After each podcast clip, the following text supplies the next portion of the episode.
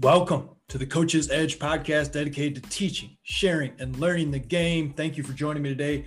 I'm your host, Steve Kramer of Kramer Basketball on the Coach's Edge. And today we have a treat for you. JP Nerbun of Thrive On Challenge, a trusted consultant to coaches around the world, experienced coaching internationally and in the US, speaks with us on how we can help eliminate playing time issues with our team. If you coach, you know that this is an issue, something that we really need to think about and spend some time on.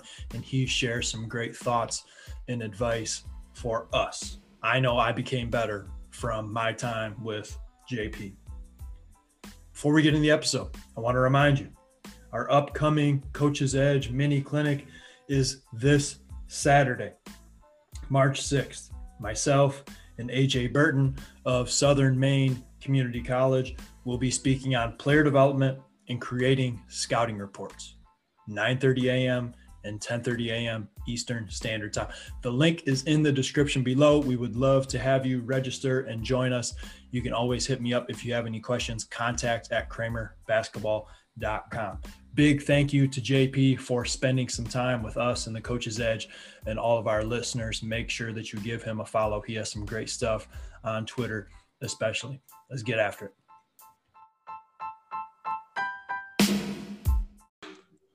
I'd like to give a warm Coach's Edge welcome to Coach JP Nerbun of Thrive on Challenge. Coach, thanks for taking the time to be on the Coach's Edge podcast. Al, I'm really excited at the opportunity to hop on here and uh, dive into some pressing issues I know for many coaches, you know. Yeah, playing time is, you know, if you've coached basketball, this has been something that you've probably had some sleepless nights uh, thinking about, no question about it. So I'm excited to dig in and, and learn from you in, in this area. Um, but before we do that, could you introduce yourself and share a little bit of your background? Yeah, man, I'll you know do it pretty briefly because uh, it's the less impressive part, I, I, guess, of or valuable part. But you know, I grew up in South Carolina, not too far from you. You know, was fortunate to walk on at the University of South Carolina for a, a season there, and um, life took me over to Ireland on just a, a random long story for another day. Uh, I ended up coaching, got my start in coaching in Ireland, and had a really unique experience there of coaching for six years. And in that six years, I coached over 36 different teams.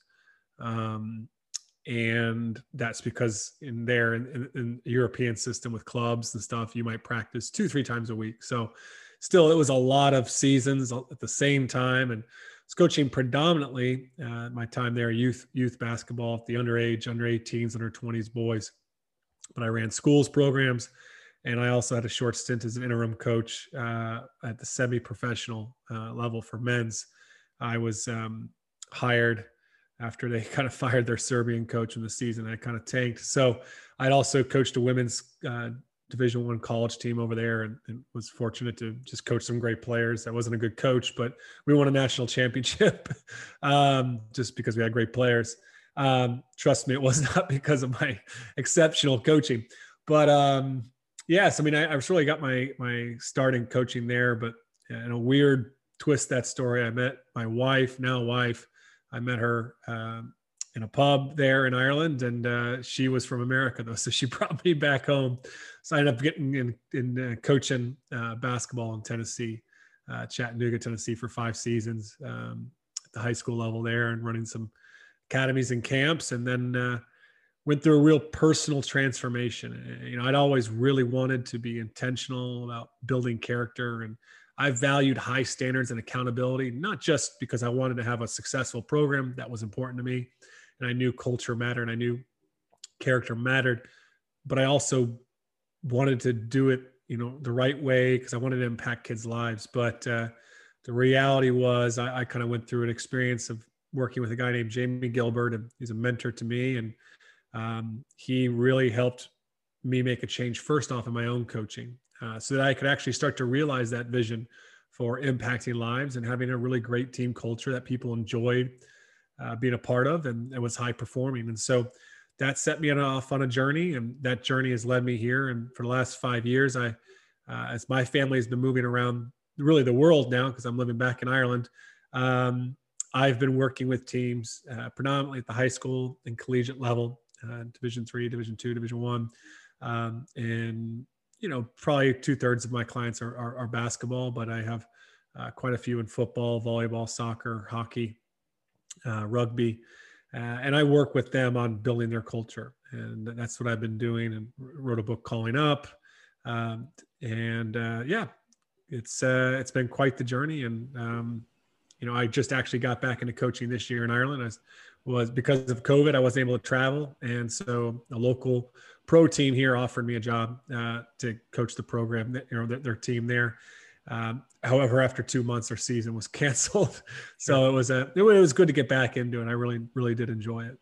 I love hearing people's story and their background. Everyone is so unique. So I just get a kick out of asking people just how they got into coaching, what's led them to where they are today. And you have a very unique story as well. You mentioned Jamie Gilbert is probably one of my favorite authors. Burn Your Goals is one of my favorite favorite books. Um, fantastic stuff. And you really help, as you mentioned, programs work on that culture piece. Now that's a that's a buzzword that gets thrown around, you know, as much as any word in basketball. And with this subject that we're talking about with the challenge of playing time, I mean, if you want to eliminate that, having a strong culture is going to be directly tied into that. So you help programs improve their culture. Explain how this is related to the subject we're going to talk about today. Well, I think playing time can be a culture killer. And um, because, you know, when it comes down to it, um, it players see their value, parents see their kids' value in the amount of minutes they play and the points they score, um, most directly with that opportunity to get out on the court and play. And so when players are disgruntled over playing time, when parents are disgruntled over playing time, um, that can really start to affect everyone around them just because of uh, their response, their attitude towards that. So we have to be really proactive as coaches to address many things. One is that underlying deeper issue, which is that your value doesn't come from the amount of minutes you play or the points you score it comes from something else and we have to address that and then secondly we've got to make sure they feel valued. Uh, that's really important you know is um, you know it's it, it's so funny it's, i was talking to one of my uncles about two years ago. I was traveling around and i was up in wisconsin. I was doing a few uh, workshops with some teams and and watching some practices. And i happened to meet up with my uncle who who's uh, my cousin. His his son had been out of sports for 20 years. And it was just interesting. He just brought it up about how this coach had ruined his his son's experience. He was the best quarterback, and they dropped him the senior year. And like he, he kind of had this, you know, went on this rant. And it's just amazing how playing time and the issues and how it, like it's such a hot topic it hung with someone for 20 years i know my brother still up, is upset about his lack of playing time his junior and senior year in high school i mean people it's it's really really important to people. So it, it can be a culture killer um, in so many ways. Absolutely. It, what what are some of the ways and you mentioned a few already but what are some of the different ways that playing time is so much of a challenge for the coach, for the player, and for the parent? Well, you know, the, obviously the one is that they, like I said, those were the kind of the core issues. But when when I've I've worked with a lot of programs at a lot of different levels, and we keep seeing in our surveys because I when I would come in and work with, you know, I might be working with a coach and then if they're fortunate enough to have the resources to bring me in, I'll come in and do kind of a culture assessment. And even the ones that don't come in, we, we often send out Google Forms surveys to players, to parents, uh, to people in the community to get, you know, what's going on here? What do people think of this program? What's the experience like? What do people enjoy about it? What don't they enjoy about it? What, you know, what things do they want to see changed? And, and just consistently playing time is the thing that people are complaining about. But what specifically? Well, oftentimes the things that are stated now I, we talked earlier about some of the core issues but what what the feedback is coming is that first off that there's a lack of transparency around how decisions are made they don't they don't know how decisions are made. So we just want to know why. You know, why didn't he get to play? Why didn't I get to play? Uh, so that's one of them. Another big one is that um, there was a miscommunication. Oh, you, you know, like we thought his role would would have been more significant. So you know, like a lot of these things come down to communication. And then the other thing is they just have a hard time adjusting. Like you go from you know high school to Division One, you could be the best player in the friggin' city. You go play for your Division One team, and all of a sudden you're the bottom of the barrel. You know, if you go from middle school to high school, you go from JV to varsity.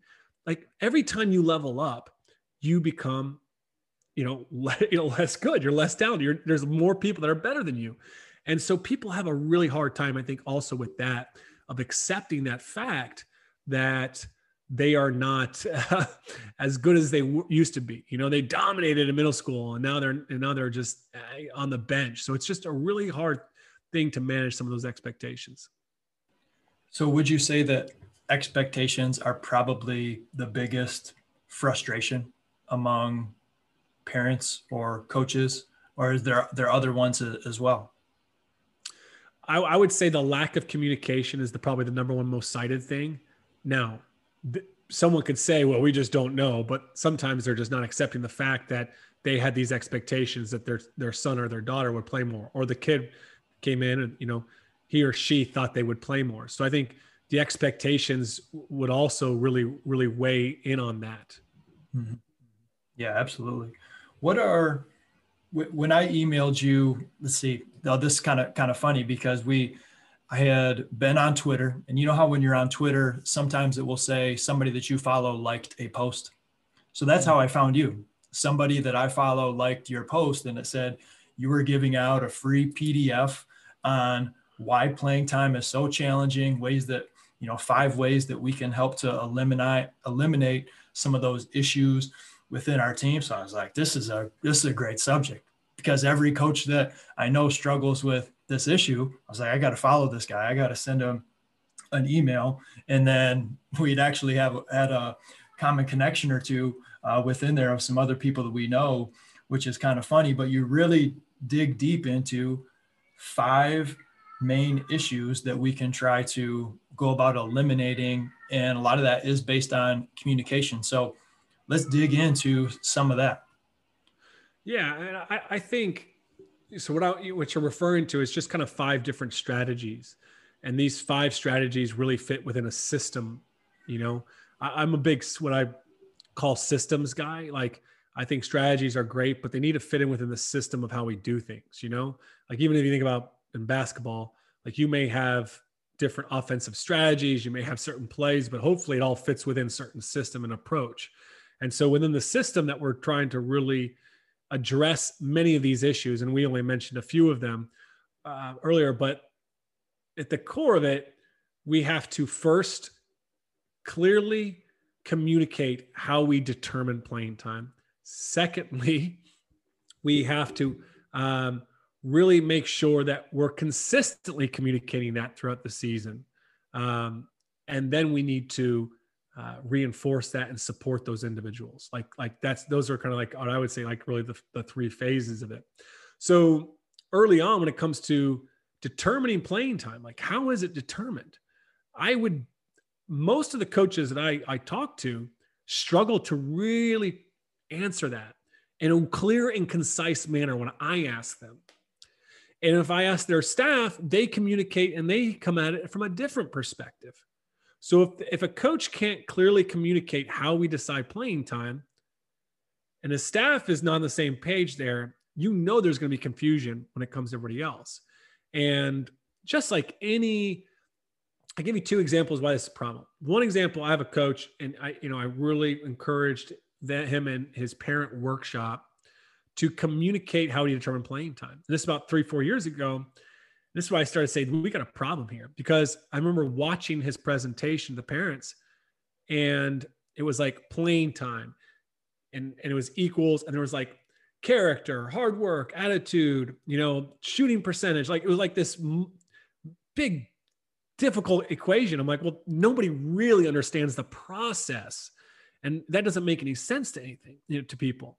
And uh, so that's one one example. Then I look at like great companies, great cultures. They're really intentional about communicating the rewards or their their their payments, uh, how, they pay their employees. For instance, my wife now works for for Google uh, at their European headquarters, and one of the things that they spent hours with them this year on, hours in, in workshops, was explaining how they determine their pay and how they determine their bonuses. Like they were, t- and they were open here, ask us any questions. And there's no perfect system in any corporation you know of performance and evaluation. There's no obviously not within the education system not within businesses and there's no perfect system in coaching either. But they were so transparent on the process and they were open to feedback and questions and issues being raised. Do we do anything like that in coaching? No. So we have to be super super clear which means first off i need to be clear how do i determine playing time? And my staff needs to be really clear on that. We all need to be on the same page Eh, of what we value first off and then how we will come to that that decision on where people fall in line as far as that roster. Having a value being clear and open as you mentioned with your wife i love the it, it's a two-way street. It's an actual conversation that they're having with google about how they get paid. And how often as coaches do we not have that two-way line of communication? So often it's us speaking to the players and then that's it. That that's what happens. And that's not how you build any strong relationship or a foundation of trust. Imagine doing that in your marriage. How's that going to go right? Not, yeah. not not that great. Um so well uh, i'll add one thing that too. And one of the other so often as coaches we just say hey you got to be about the team you know? But these kids are working their butts off. All, all, all the a lot of them have over the over a long period of time. Their parents have invested. And honestly i'm all about transformational coaching but we live in a transactional world. So people are going to come to us from the from the mindset of well if i work hard or if i've invested time on the off season or if i've been playing basketball all my life i need to get something in return for all that. Um, and we do we, we we we tell them well hey we value hard work here. We value great teammates. But then we play not the best teammate and not the hardest worker. We play the best player right. you know? And, and so we and we struggle to communicate that. We do value hard work and teammate but not enough to that we're going to bench our best player in many cases.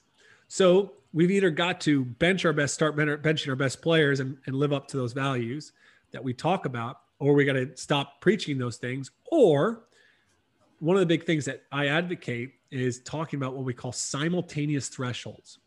And, and, the first threshold, and this is, I just think this, I'm sharing this because I think a lot of coaches know this. They just struggle to communicate this.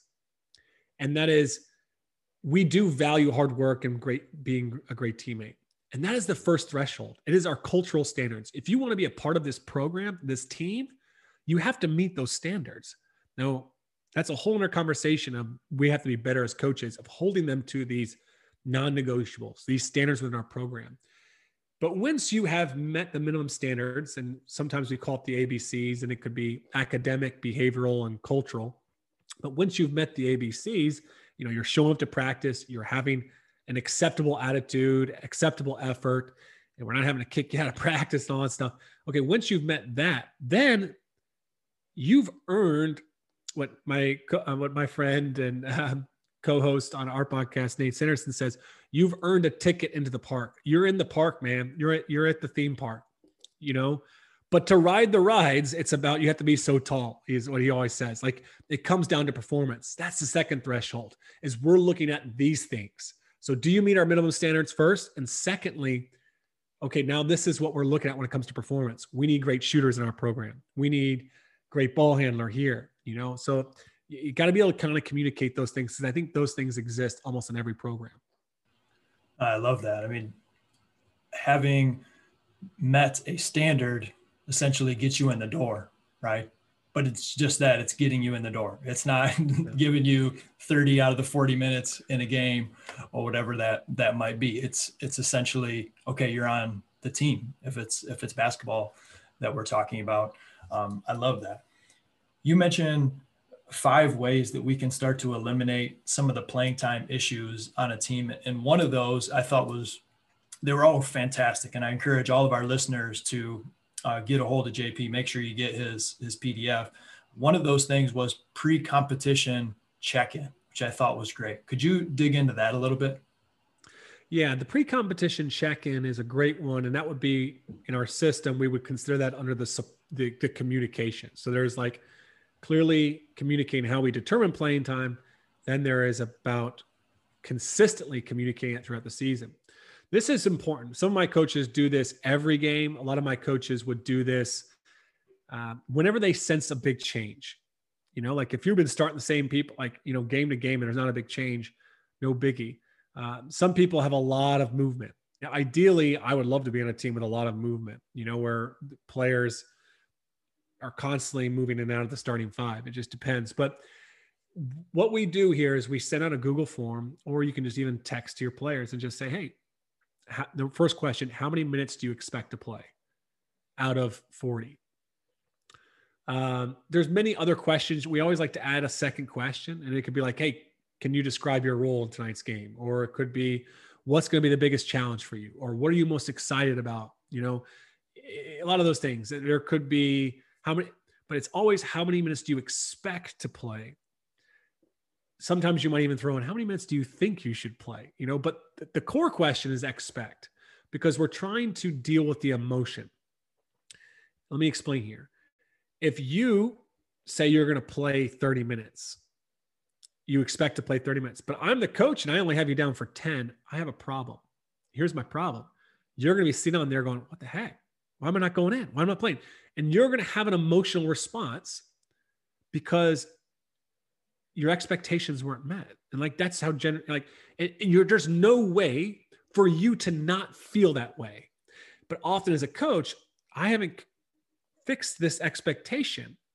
My player has an emotional reaction. I go, God, he's so selfish. Right? That's my reaction. Like maybe it is a selfish reaction whatever i'm not going to but that it doesn't matter that's the way you feel and your feelings are now impacting my team your feelings are also impacting your performance when you step on the court because you're pissed off you're not feeling good you're you're focused on the lack of minutes so it just completely it destroys your culture on that bench and it also hurts your players performance so if you have 30 and i have 10 i go boy I got to get with him and we have to have a quick chat. And I, I had this even just this season. One of my players, um, you know, she e- expressed that she was thinking she was going to play like 25 minutes. I was like, we need to have a quick chat. This is 24 hours before the game. And I was like, you know, set up a call with her. We hopped on, you know, WhatsApp video call. And I said, listen, just going to have to have a conversation here. Like, why do you, why are you expecting that many minutes?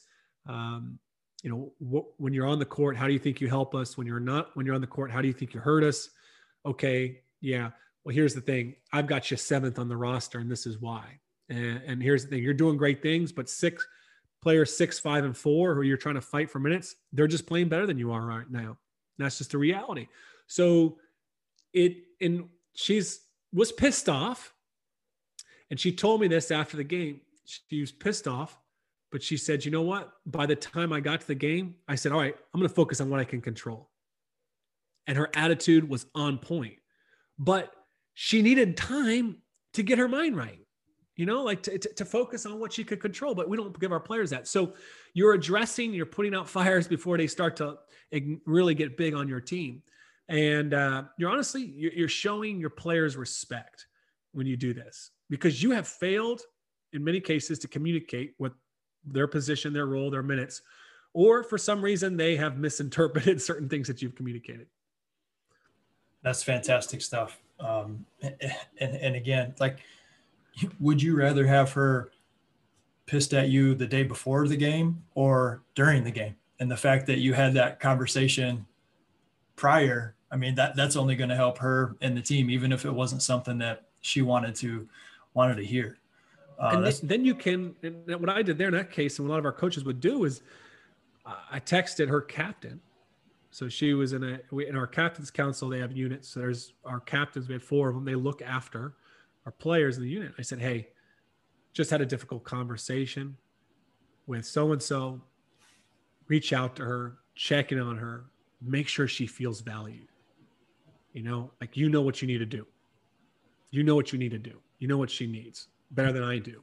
Mm-hmm. And it, that was really important, you know, because it, it, it doesn't, it can't just be on you. You need to get your leaders, you need to get leadership in the team, support you know, those players because they really, they do want to feel valued. They do want to feel important. And uh, so we were able to do that in that case, you know? Absolutely. That's, that's fantastic. And if, as a coach at the very minimum, if you're not doing the how many minutes do you expect to play thing, I mean, that has a lot of value right there. Um, you know, mm-hmm. when I was coaching and we, we handed out the forms and you add them up and it's like, guys, there's 32 minutes in a high school game, multiplied by five, it's 160 minutes we have to work with. We got like 240 minutes down on this on this sheet. Like so that that yeah.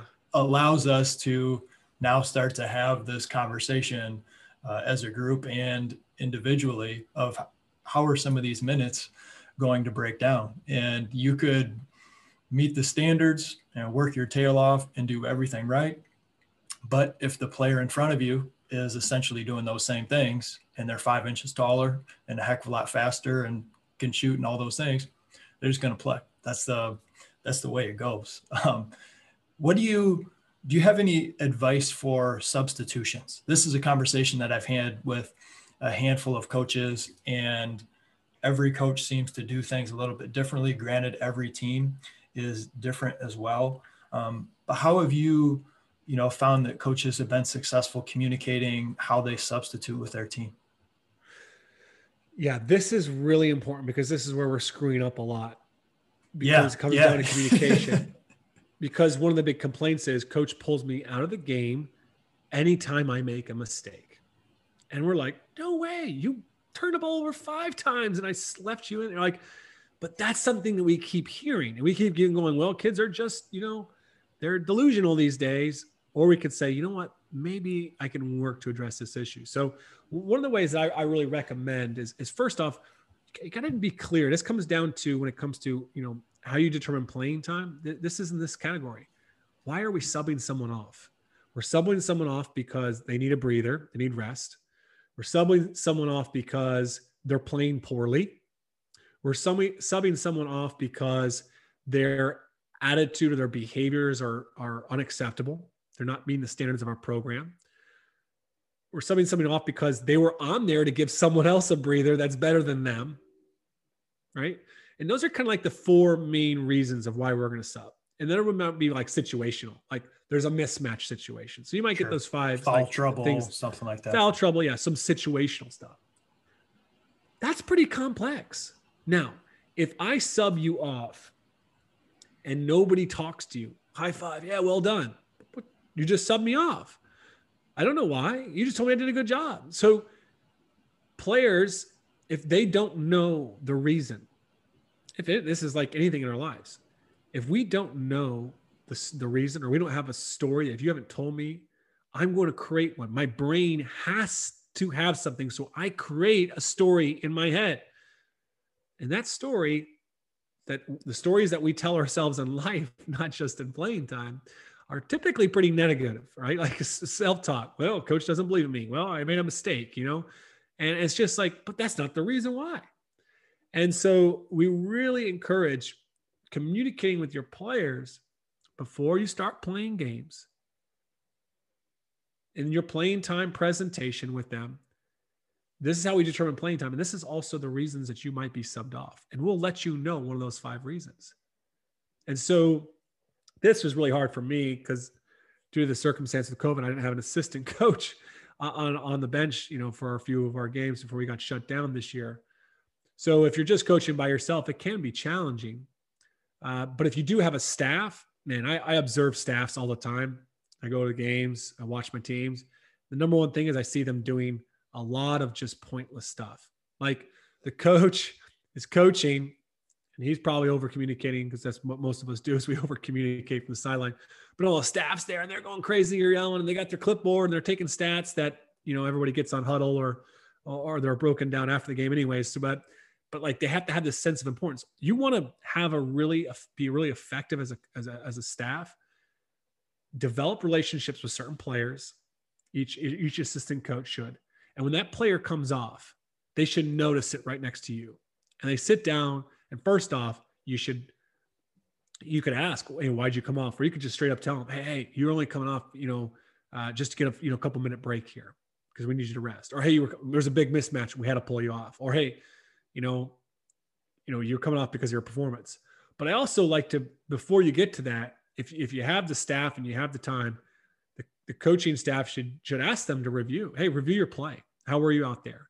And secondly, one of my other favorite questions is, what are you seeing out there? What are you noticing?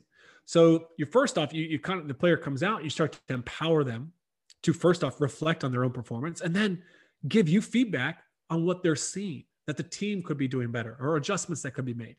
And they're like, hey, do you know why you came off? And they should be able to state that reason, uh, or you, you should have to tell them. So all of a sudden, uh, it becomes this really productive conversation where they're not left in the dark about why they came off. And secondly, not only that, but you're starting to teach them how to reflect, how to think about the game in that moment. That's gold right there. I mean, that's if you if you're listening to anything, that last five minute stretch was, I mean, that was really, really vital. I think information for us as coaches. Empowering the player, asking them questions is always uh, to allow them to reflect on what's going on and kind of internalize what, what's going on. Because a lot of times, if you ask them a question, they're going to give themselves a better answer than we probably could have communicated to them in the first place. You know, like how many times as coach and, and for me, even as a player development guy, if I'm working with a player on his or her shot and I see that something is clearly wrong with their feet, I could point it out and tell them, or I could ask them questions about their balance and their positioning and all these things. And usually it'll take a little bit longer, but the answer that they come up with because it's theirs is usually is a lot better than what I would have told them. And it and they remember it more because they're the one that came up with it.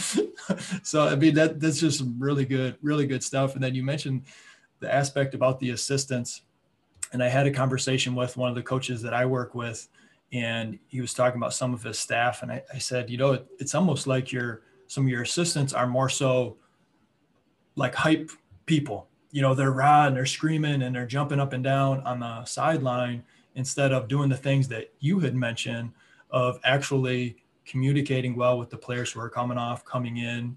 And man, there's a huge difference. If you have a staff who's doing one compared to the other, I mean, that could be a difference in your whole season. Oh, absolutely. And you bring up such a good point there when it comes to how we coach. I remember this. There's this really amazing video on Twitter that went viral, and it's like, I don't know, it was like a guy for the Dallas Cowboys, I forget, and like the, one of the assistants is over there just laying into him on the sideline, just like this five minute rant, this lecture to the player, and the player and the player is just like head nod, yep, yep, yep, yep. Everyone like retweets it. Oh, that's coaching. That's that's way to be coachable. Look at this. Like share this to your players. I'm like, eh, that's not coaching. Like that's just lecturing and telling them what to do. You're not empowering them to think. You're not empowering them to solve problems for those, themselves. Like those interactions, like I mean, I've done this, and so that's why I get upset about or get fired up about it. Because like I did this for years, but you just lecture your players, you don't engage them, and they tune you out within 10 seconds. You know, if you have been doing a good job teaching them and you've done a good job simplifying the game, there shouldn't be any new information that you're giving them on that sideline. They should know all like the answers. They should be able to solve problems themselves. And you should empower them first by giving them the respect of asking that question and giving them the time to answer that question, to think about that. And that's where real learning will take place. If you can do that, that's huge. Um, but you go in there and just give give guys a lecture, tell them when they're pulled out. Yeah, you stunk. You, you turned the ball over four times. You got to see the floor, man. You got to see the floor. You got to, you got to, you know, got to work harder. You know, got to, you know, got to try. You, know, you can't, you can't keep throwing the ball away. Like, like, like kids are trying to throw the ball away. Like they're trying to turn the ball over. Like, I mean, we just do knuckleheaded things as coaches. And, and uh, I, I just, yeah, I think you're spot on there. We got to be leading with questions, is what I call it. We got to lead with questions. Yeah, I no, that's that's great stuff. The another thing that you mentioned was clearly communicating, and you're going to communicate. You got to have it in place already. A player improvement plan. Can you talk about that? I think that's really beneficial for coaches, not only in season, but when they're in the off season as well. This is a really incredible way to make players feel valued. If you are intentional about this, and coaching, oh, this is a lot of work. Either get a notebook, or for me, in my case, a lot of my coaches, they use Google Docs, and they'll share the file. You'll have like a, a separate file for each player, and every time you have a one-on-one with them and most of the coaches i work with i encourage biweekly or monthly at least like a monthly uh, for my team, uh, it was monthly sit down to review, and and and that, and that player improvement plan has a lot of details on maybe the front end, front page for them. Um, you know, just maybe it's certain statistics from the previous season, or you know their shooting percentage, or their certain goals that they've laid out.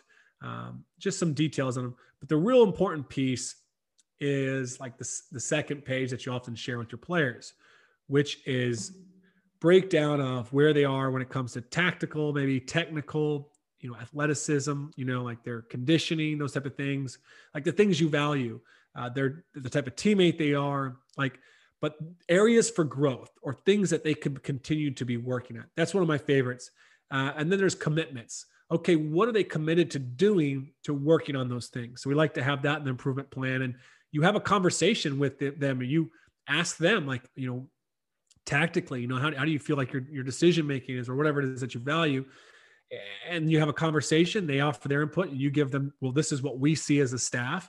And then you go to commitments. Okay so if you want to have an improved role in this team or you want to go play college or you want to go to the nba like here um, what are you committed to doing? You know like what are you committed to doing? Well, i'm going to get more shots up. Well how many more shots? How often? You know when are you going to do this? So they firm up those commitments. So you get commitments, areas for growth. I like to have in basketball, I'm really big on shot selection. So I like role and then shot selection and the shots that we want you to take. We're really big on like not saying don't, don't, don't, don't, but it's like go shoot as many of these as you can because this is your shot. You're 55% plus on these two pointers. When you take these three pointers, you're 38 plus percentage, you know. So we want you to shoot those, but clearly putting that down now, you have this and you kind of put it together with them. And you can continuously make edits throughout the season. That's why we like Google Docs, but you can still use a notebook in the meeting. Once a month, review that. Hey, how have you been doing on your commitments? You know, have we improved? Do we need to add things for areas for growth? How you could add to the team culture? You know, you review that document in that one on one, and it doesn't take long. Like the one on one might take 15 minutes. You might do it at the end of the one on one in under five under five minutes, and you just kind of review. You check in on those things, and uh, a lot of coaches like to get them to sign it. I know that Chicago Cubs, you know, like Epstein brought that in. He's like, we have these detailed notes from our scouts about our players, but we're never sharing it with them. Like, what's the point of that? Like, and Epstein was like, no, we're going to bring them in there. We're going to have, we're all going to sign it, and then we're going to keep moving forward. Like, you know, so we have all these thoughts about where they could grow. Like, put it down on, on a paper, and then you get at the collegiate level and the high school level, you get the parents. You know, what the heck? They're not playing. Well, this is what we've communicated they needed to do. And by the way, they haven't been doing these things that they said they needed to do and they were going to do. So it becomes a thing that at the end of the day makes them feel valued because you're so intentional that you're writing these things down. And it could be the 12th man on your on your roster, but you're taking 15 minutes and you got your pen out and you're going, okay, yeah, yeah, yeah. Well, let's add this. And you know, like we're invested in you. This is how you help people stay motivated you look at motivation, autonomy, mastery, and purpose, right? And, and, I think a lot of times we're like, hey, be about the team, that, that purpose thing. Those are the three drivers of motivation. Well, we're always preaching that purpose, but that path to mastery, here you're giving them that path, you're giving that training plan, that improvement plan. And that can be really, really beneficial for their buy in, their motivation, and also for some difficult conversations down the road. This is this is fantastic. The, and what I loved is you talked about the consistency of that communication. How many times does it seem like, and I've been guilty of this too, is hey, we had the conversation, we're all on the same page, we don't need to have it again, right? And it's a complete uh, you're it doesn't have to be a long conversation, but you're reviewing this this plan, this strategy, and when it's done consistently, consistently leads to trust, right? How how can we help other people gain trust in that relationship when we start to do it on a consistent basis? That's great. And we had uh, one of my mentors is Dave Boyce. He's one of the best coaches, um, and he's still coaching in the state of Ohio. And he outlines with his players essentially what you talked about with creating a, a player improvement plan and consistently touching on it throughout the course of the year. And he brings the parents into that conversation as well. So everybody's on the same page. Everything's out there. And he's been coaching for 30 plus years. And there's very little issues with playing time among his team because everything's been clear. It's been honest. Yet statistics can back it up. The improvement plan of the work, you know, and, and just when you're transparent, things become much easier to navigate. Um, and I think there'll be less things for you to uh, kind of those muddy, muck, mucky waters to dig through if you're not doing those things. Does it take more time? Yes. Um, is it going to be better in the in the long run? Yeah, absolutely. Um, Coach, you, I love the fact that you've coached it uh, throughout the U.S. and overseas. Uh, that's really, really unique. As we start to wrap up this episode, what's something that you've picked up internationally that you've taken away, and now you're able to pass that on to some of the coaches that you work with in the U.S. Mm, that's a really great question. You know, I, I was fortunate in my experience to just coach a lot of teams and get a lot of um, head coaching experience that I would never have gotten had I I gone through like the traditional like okay I played at college I'm gonna go be a GA, and um, I, I, guess I just know, this is maybe not what you're looking for, but I just for people that listen to your podcast, uh, if you're an assistant, you know, go in a high school, go find you know the AAU team in the off season. Go find the youth team. Go find the church league team. Go find someone to go and coach yourself. And if you're a head coach, I, I even when I was a head coach in Tennessee, I, I tried to run academy teams in the off season, like to really coach teams. I call them academy because I didn't really want to travel around and do the AAU thing. I just we'd play some local AAU tournaments once a month, and but I got to go in and have a lab. And, and I, I think internationally, like what I see is coaches are really invested over here, maybe more so, and maybe that's just a stereotype, but like they're more so invested in de- developing their craft of coaching. And early on, I was really intentional for the first eight years of my coaching career and working on de- improving my hard skills the technical, the tactical, the teaching. But the soft skills, they take time to work on them as well. Like you have to be intentional. You have to grow at that. So I think you need a lab to do that though. I think you can read a bunch of books. And I know some great young guys that are just getting to coaching and like, oh, JP, I've read all the books. I've done all this. I'm doing that. I'm like, yeah, but you haven't coached anybody. You haven't led anybody.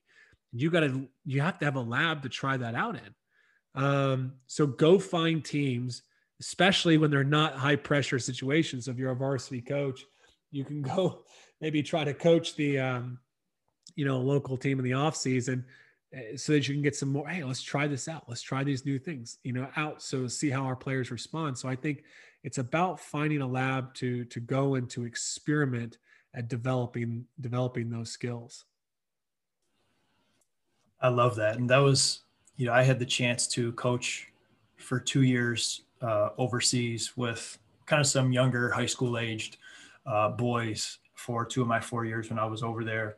And during my time as a player and as a coach, development was the word. And then you you said it when I asked you the question. I just felt like over there, a lot of the coaches seem to value, and, and this isn't overall true. And there's a ton of million great coaches in the U.S. as well, but the overall emphasis on development over the result was something that I really benefited from and learned from a lot of coaches overseas. There was just so much about this the process of just let's get a little bit better, let's get a, bit, a little bit better instead of here's how we're going to win the league or here's how we're going to win the next game. Um, there's just a ton of value in that. And then development in the long run, those players end up getting better results, better results anyway. um, Coach, what's one last piece of advice that you would give to any coach, whether they're you know a junior high coach, a high school coach, college coach, international coach, um, as they try to you know manage uh, a group of young men or young women who are becoming the person that they're going to be. They want to make a positive impact in their life while also uh, having a successful, whatever that looks like for you, basketball team and program. Yeah. I'd, I'd say this. I, would say that for years I've, we've talked about unacceptable behaviors you know when we're below the line as you know urban meyer calls about it just things that are not meeting our standards when it comes to those behaviors. And obviously there's a big push in coaching and teaching to start seeing mistakes that students make or players make on the court. Hey that's an opportunity to learn. Let's help teach them or they're not a very they don't have a great left hand. That's an opportunity. Okay, I can help work with him on his left hand. Well, behaviors, character is the same thing. We need to start seeing those unacceptable behaviors as mistakes. We need to see them as opportunities to help them develop their character, just like we would try to develop any other aspect of them, because that is where they are. And too often, when players are not doing what we want them to do, we just see them as a problem. A problem to get where we want to go this season, to win games, to have a great team culture. When players are acceptable or exceptional, they're hard workers, oh, we see them as a vehicle that's going to help us to go where we want to go. But we need to take a step back we just need to see the person and see that they struggle with certain things. We all struggle with things within our own character. And this journey, it starts with us. It starts with us focusing on, first off, our heart. How do we see others? How do we view other people? And, and secondly, are we working on our own character so that we're going on this journey to improve our behaviors uh, and, and the way that we're leading? Um, and we're doing that in a way that's respectful of everyone in our program. So uh, that would be my biggest encouragement is to start seeing discipline issues as just mistakes. Okay, that's an opportunity for me to help that young man or that young woman because they're struggling with something. And, and if we can make that shift, we'll get a lot less angry when they do that because we just say, that's who they are. That's where they are. That's what they're struggling. They feel that, you know, that's what the way they feel, you know, and we have to acknowledge it. It doesn't make that behavior ex- acceptable. We just are understanding of it Hmm. And if we can just be understanding of it, then we can step in there and then we can start to build relationships with the person and, and, and really connect with them. And then we can push them, we can challenge them, we can do really hard coaching, but only when we've, when we've established that, that proper heart posture towards them. Once we got that heart posture in place, then we can come in, then we can coach hard, then we can challenge them and, and hold them accountable at different moments. No, that's that's uh, I love it. The the heart posture and how we how we look at um, other people as individuals, as people instead of just athletes and vehicles to get from point A to point B, and and being able to look at ourselves. What are our what's our attitude? What is what do we value? What are our beliefs? What are our behaviors? What does that look like with us first? And then that gives us an opportunity to see well am i modeling those behaviors that i want to see? If i'm not well how can i start pointing out all these things among and many times young teenage people right? I want to look look inward first. That's awesome stuff coach. I appreciate it.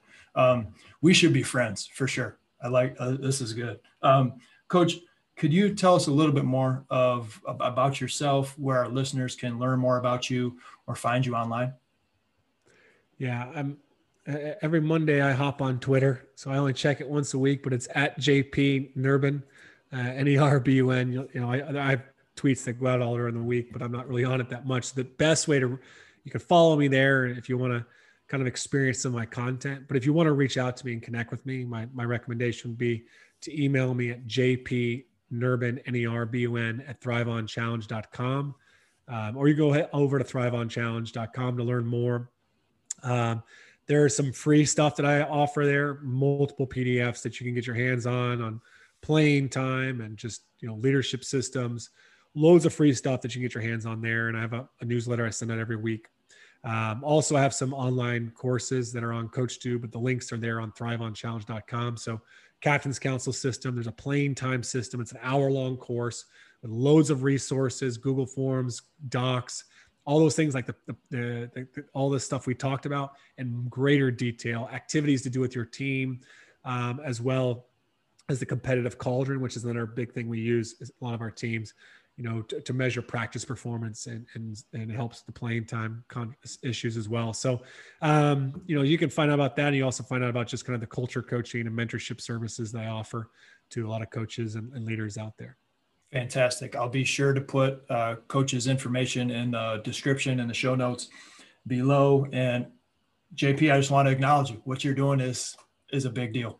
It's, it's vital. It's, it's important and um, I want to wish you the the very best uh, as you continue to to work and foster so many positive relationships with coaches who then are able to do that with a lot of young people throughout the world. Uh, that's that's an amazing thing that you're doing. Stay healthy, stay safe, um, and and I hope you're you're coaching in Ireland again uh, very soon. So thanks again for being on the Coach's Edge podcast. Thanks, brother. Appreciate you.